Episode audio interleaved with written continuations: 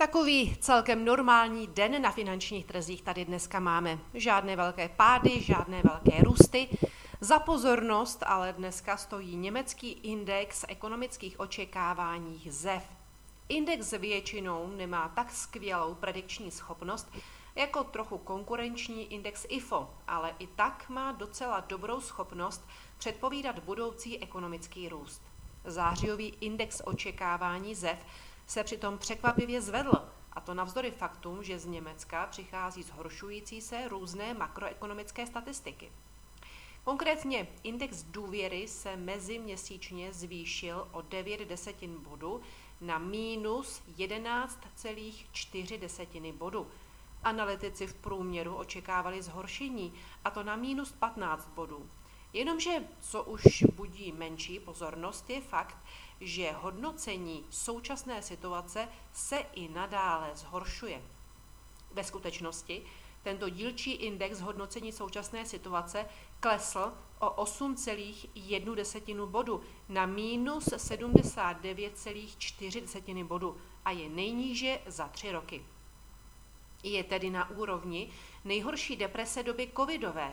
Jako kdyby jednotliví analytici viděli, jak se situace stále zhoršuje ale nebyli schopni uvěřit, že by takové zhoršování ještě mohlo pokračovat. Jako kdyby si mysleli, že už přeci musíme být na pomyslném dnu.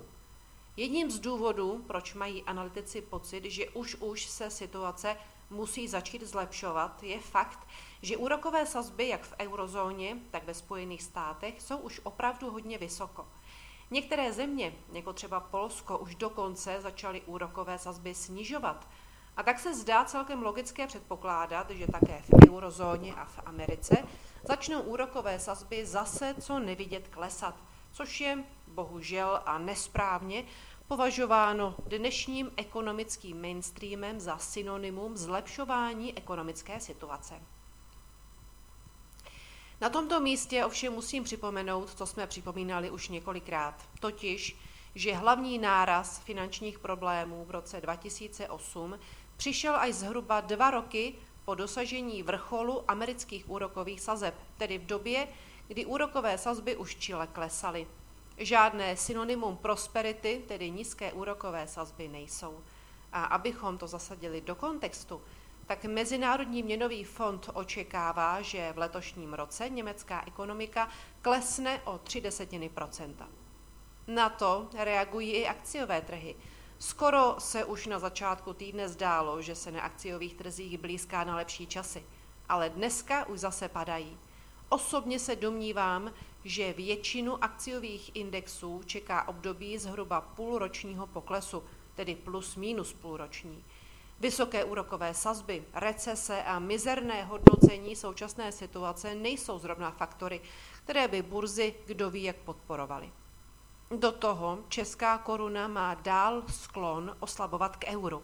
V tuto chvíli se obchoduje už na velmi slabých 24,62 korunách za euro. Také korunu nejspíš čeká delší období oslabování. Zatímco v první polovině tohoto roku rozdíl mezi úrokovými sazbami v Česku a v zahraničí a hlavně výhled tohoto rozdílu korunu podporoval, nyní je tomu přesně naopak. Předpokládám proto, že koruna se postupně posune až na 25 korun za euro.